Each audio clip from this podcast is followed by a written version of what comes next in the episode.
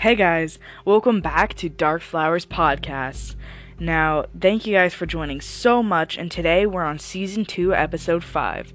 I cannot believe we've came so far, and our Instagram is shooting through the roof, and our most recent and most fully listened to episode is the one about aliens and the stoned ape theory.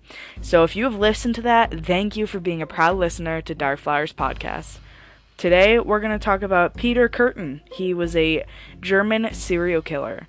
Now, as always, there's going to be blood, guts, and grossness. So if you're not okay with that, you might not want to listen to my podcasts. So, Peter Kürten, also known as the Vampire of Dusseldorf and the Dusseldorf Monster, who committed a series of murders and sexual assaults between February November 1929 and in the years of these assault he did assault assaults and murders and Kürten had a very lengthy criminal record. He also confessed to the 1913 murder of a 9-year-old little girl, and then an attempted murder of a 17 year old girl. So, we're just going to shorten his name to Peter. Peter was born on 26th of May, 1883, and died the 2nd of July, 1931, at age 48. His cause of death was execution by guillotine. His other names he goes by is the Vampire of the Vampire of Dusseldorf and the Dusseldorf Monster.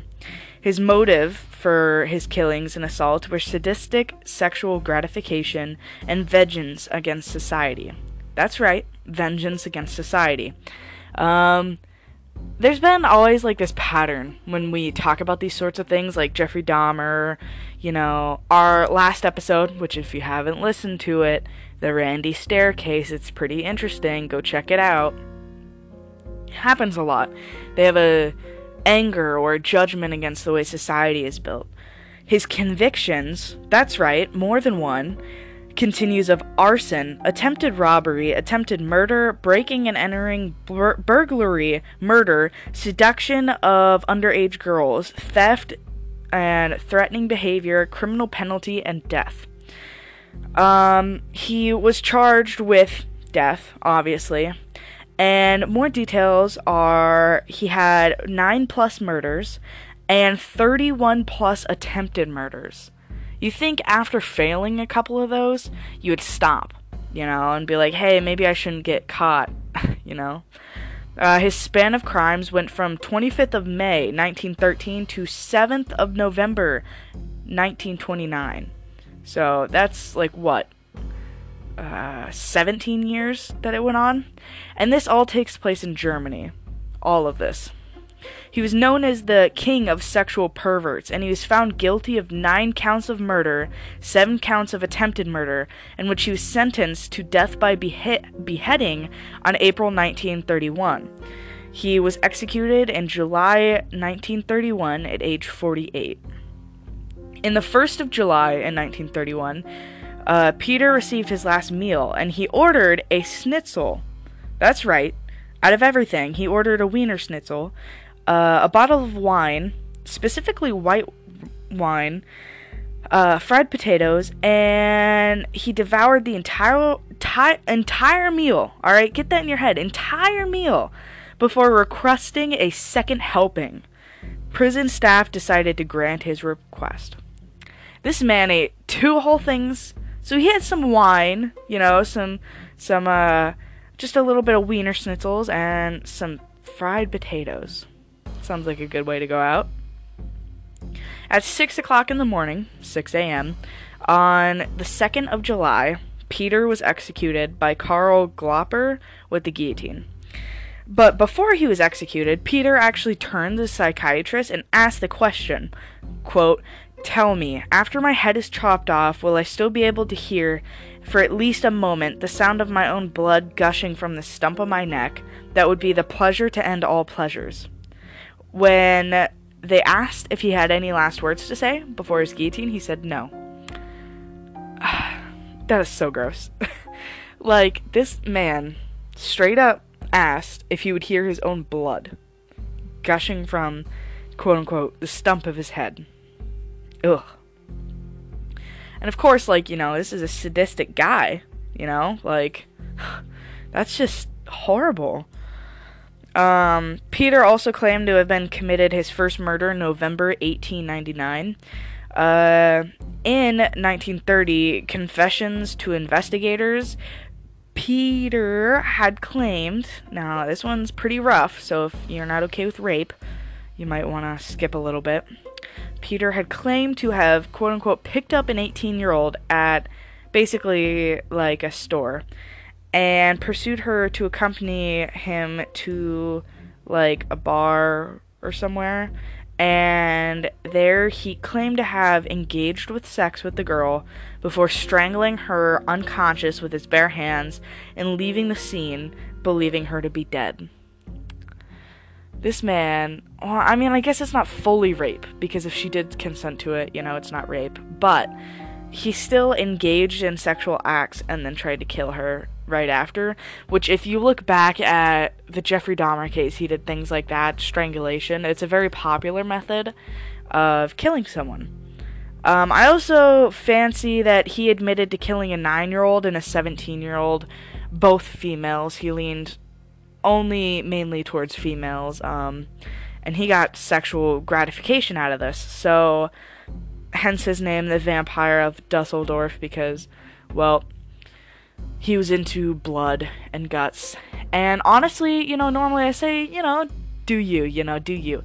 But this is not the case where you do you. If, you know, um, I will say one thing though, he admitted to it. That's one thing. We don't recognize that a lot with serial killers.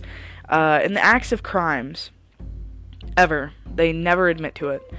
Um, well, at least they try not to. They always try to deny it and say, oh, yeah, no, I didn't do it.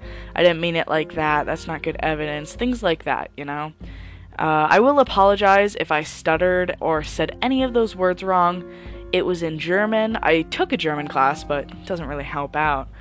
Um, I would like to say one thing, though. This guy, if you search up a picture of him, already looks like a pedophile, like, and just horrible.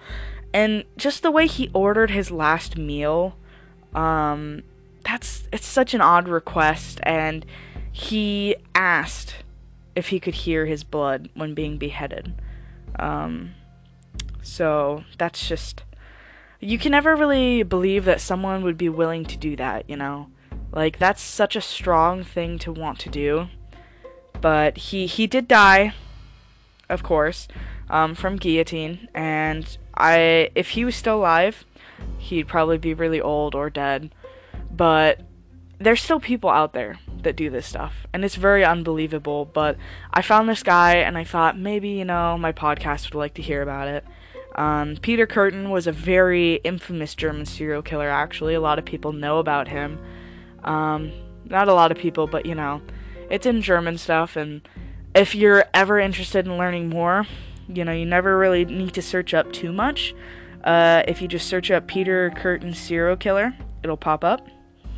Um, I will say one thing though, I think it was very disgusting that this man has so many different convictions and he didn't think about what could happen. You know? And he was also apprehended May 24th, 1930, if you're interested.